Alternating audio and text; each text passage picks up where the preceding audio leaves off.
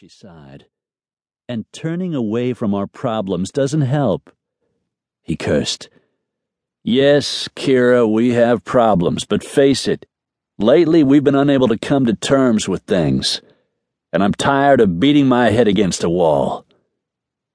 When he saw tears form in her eyes, he wanted to kick himself. I never meant for it to be this way. He shrugged. The last thing he wanted was to argue. In the months before their separation, that was all they'd done. Then they'd stopped talking altogether.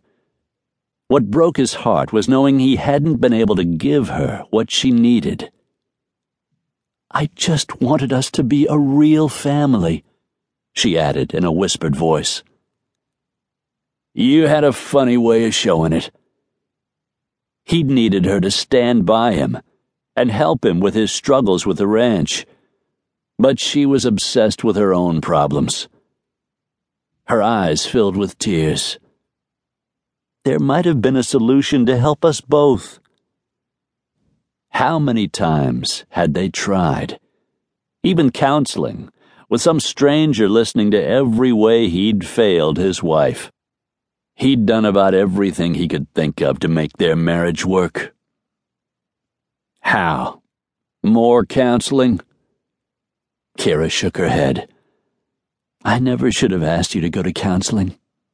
I'm the one who's got the problem, she said, her voice husky with emotion. I'm the one who needs to deal with things. As long as you feel that way, then you don't need me around. Kira stepped closer and began to speak, but stopped. With a swallow, she tried again.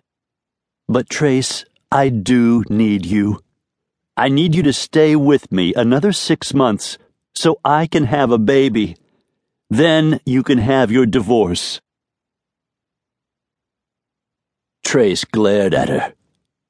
What the hell? So finally, she'd gotten his attention. The first moment she'd seen Trace McKane, Kira knew for sure that he was the perfect man for her. That hadn't changed. Tall and lean, the handsome cowboy had gained his muscular build from years of working the McKane's cattle ranch.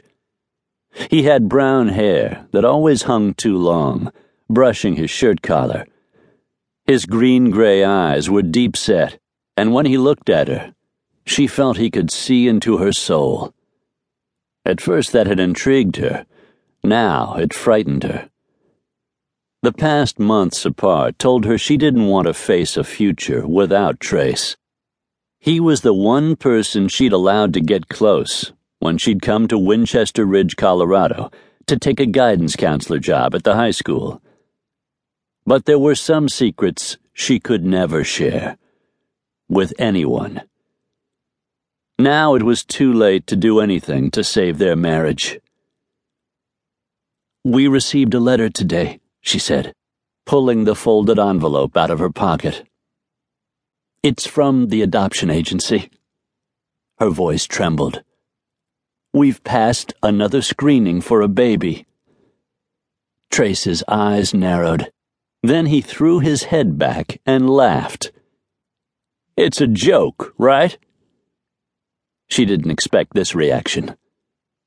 No. So for months, We've been giving everyone the impression that we're the perfect couple and acceptable parents.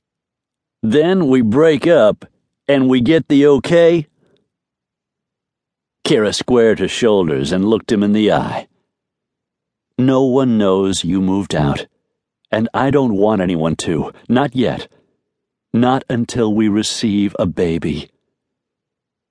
He froze, his jaw clenched.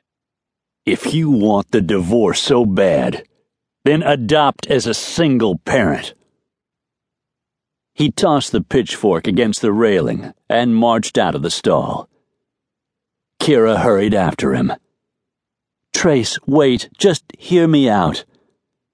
His fast pace had her nearly running to keep up. We'll both get what we want. I'll have a baby, and you'll be free to marry someone who can give you what you want.